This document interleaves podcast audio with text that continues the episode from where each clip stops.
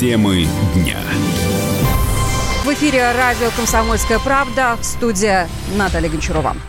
Уполномоченная по правам человека Татьяна Москалькова подтвердила, Мария Бутина возвращается в Москву в субботу. По линии омбудсмена для освобождения россиянки были направлены обращения практически во все международные организации, добавила Москалькова. Ранее российский посол в Вашингтоне Анатолий Антонов сообщил, что 25 октября Бутину переводят из федеральной тюрьмы Талахасси в миграционный центр в Майами. Тем временем адвокат Александр Ионов рассказал о долгах Бутиной перед правозащитниками банками. Семья должна выплатить около 6 миллионов рублей. Проводится сбор средств.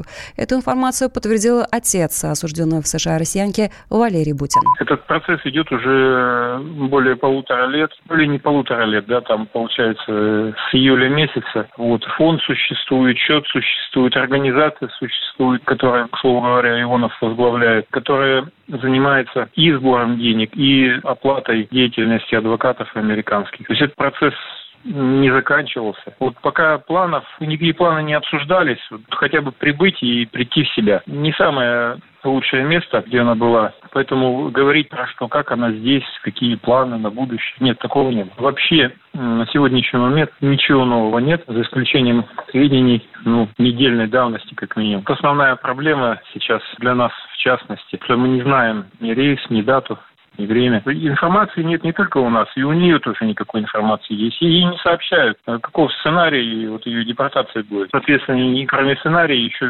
не называется там дата, время, рейсы. Мы же потому не знаем. Известно только, что миграционная служба должна ей предоставить возможность позвонить, причем однократный какой-то там звонок э, совершить перед э, вылетом на родину. Но когда это будет, неизвестно. И отсюда вот все вот эти вот нюансы со встречей.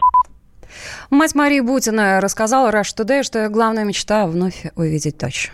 Ну, в принципе, она бодро себя чувствует, насколько это возможно, да, настроена на скорейшее возвращение и надеемся, что так и будет. И, конечно, мы очень рады этому. Просто перед этим было столько событий, когда мы Машу ждали уже неоднократно, понимаете, и это все срывались потом, эти сроки, эти планы. Поэтому вот сейчас мы рады, но эта радость какая-то такая, она приглушенная, потому что мы боимся просто спугнуть эту ситуацию. Мы будем постепенно входить в этот режим, мы будем отдыхать, мы будем заново вспоминать питание, ожидания. Самое сложное время – это, конечно, первое время, когда мы узнали о ее аресте. То есть это была растерянность, мы не верили в то, что это так серьезно могут события развиваться и какие испытания придется ей пройти. Мы не думали. Если бы мы это узнали, я не знаю, как это можно пережить. Ну, пережили, да. Переживаем еще, ждем ее только, скажем так. Мы мечтаем сейчас собраться все вместе, это наша первая мечта, увидеть Машу, обнять ее, почувствовать, что она рядом.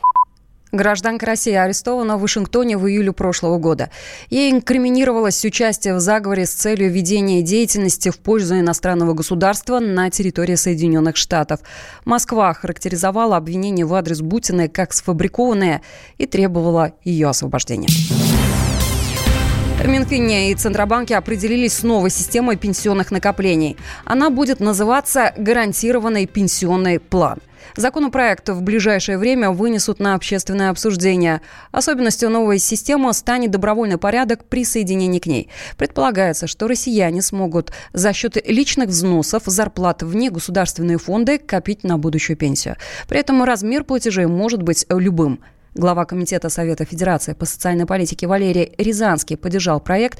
По его словам, чтобы люди начали сами откладывать на пенсию, система накопления должна быть выгоднее, чем депозиты в банках. Первое достоинство – добровольность, заинтересованность и мотивация самого человека и работодателя. В определенных пределах есть годы по налогам, это хорошо. Решены вопросы сохранности, это государственная система обязательств. Сохранена возможность индексации, то есть обеспечивается по крайней мере, стопроцентная сохранность на уровне текущей инфляции. Есть принципы наследования, есть возможность досрочного изъятия средств. Это все действительно в плюс, что вызывает вопросы. Первое, ну, эффективность вложений. Здесь понятно, что люди будут э, в некотором смысле рисковать сами. Темпы инфляции, если будут ниже темпов роста доходов, конечно, будут люди выигрывать. Что касается второго, система роста доходов населения. Люди, у которых недостаточно доходов, откладывать на старость не будут. Но мы двигаемся все равно тем же путем, что и двигается весь мир. Создается денежная подушка, которая используется для развития экономики, для того, чтобы вложить эти средства в коммерческий сектор. А коммерческий сектор должен ответить добром, увеличив эти средства, увеличив капитализацию. И таким вот образом, ну, вот, вот он и главный эффект, который и требуется для того, чтобы люди поверили в накопительную систему. Основной минус э, предлагаемой системы – получение выплат на протяжении всего 15 лет после выхода на пенсию, считает экономист Антон Шабанов. Главный минус предлагаемой пенсионной системы, что пока что непонятны детали, а дьявол, как известно, всегда кроется в деталях. А из того, что известно широкими мазками, понятно только то, что, по сути, государство определило какой-то уровень дожития после пенсии для гражданина. Это будет либо 15, либо 30 лет, в зависимости от того, какой вид пенсионных накоплений государственный, либо в негосударственном пенсионном фонде человек выберет при жизни. И это как следствие, первое такое, наверное, думаю, ну, не самое позитивное для большинства граждан Российской Федерации, говорит о том, что если все-таки вы рассчитываете жить больше, чем 30 лет, а дай бог всем здоровья, жить и 40-50 лет после пенсии, тогда придется все-таки подумать о том, чтобы уже сейчас самостоятельно начинать накапливать капитал, который потом вы как раз и будете расходовать на свои пенсии уже в самой-самой старости. Отмечается, что забрать деньги до пенсии будет нельзя. Право на прибавку можно получить либо при наступлении пенсионного возраста, либо через 30 лет с момента первого взноса. При выходе на пенсию можно будет даже получить всю сумму сразу, но тогда придется заплатить подоходный налог 13%. Исключение из правила тоже есть. Забрать часть суммы получится только если деньги понадобились на дорогостоящую операцию при инвалидности и других сложных жизненных ситуациях. Их перечень будет определяться чиновниками. Средний размер государственной пенсии по старости сейчас составляет 15 тысяч рублей. К 2024 году власти обещают поднять его до 20 тысяч. Собственные накопления будут прибавкой к этой выплате. В Сирию перебросили 300 военных полицейских из Чечни. Они помогут отвести курдские отряды от турецкой границы. Минобороны сообщили, что военные полицейские будут поддерживать порядок и обеспечат безопасность местному населению.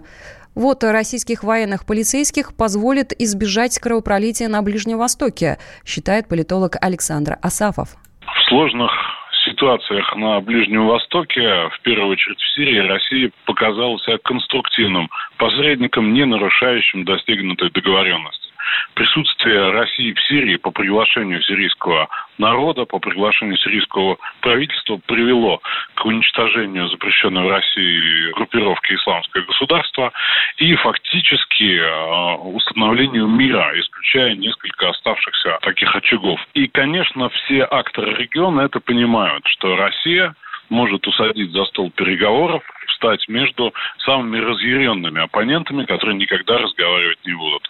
И в сложившейся достаточно сложной, как и любые такие ситуации на Ближнем Востоке, вот текущей ситуации, в которой участвуют и различные курдские подразделения, и сирийские правительственные силы, и турецкие, и протурецкие силы, конечно, вот э, российских военных полицейских на вот эту самую 30-километровую зону Э, разграничения и контроль да, позволит избежать кровопролития, позволит избежать э, и случайных э, гибели мирных жителей, и стычек между представителями сил, которые ну, находятся по разные стороны баррикад. И, в принципе, это может привести к выполнению задач, которые согласовали Путин и Эрдоган да, вот на недавней встрече, и к выполнению общих задач, да, движения Сирии к миру, и разоружения различных военных группировок, которые под разными вывесками, в принципе, занимаются одним и тем же.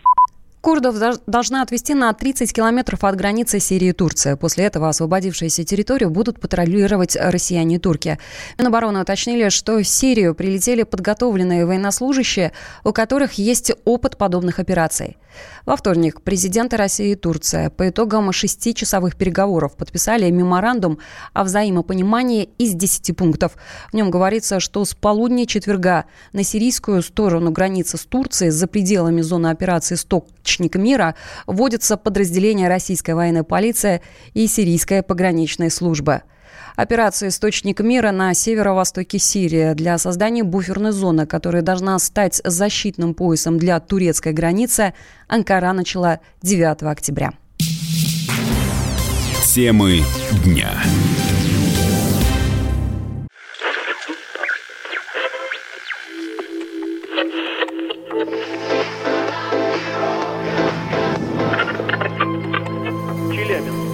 95,3. Пятигорск 88,8. Самара 98 Новосибирск 98,3. Ставрополь 105,7. Краснодар 91,0. Красноярск 107 Благовещенск 100 ровно и 6.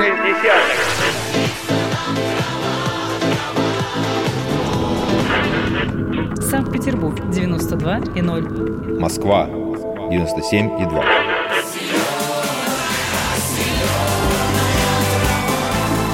Радио «Комсомольская правда». Слушает вся земля.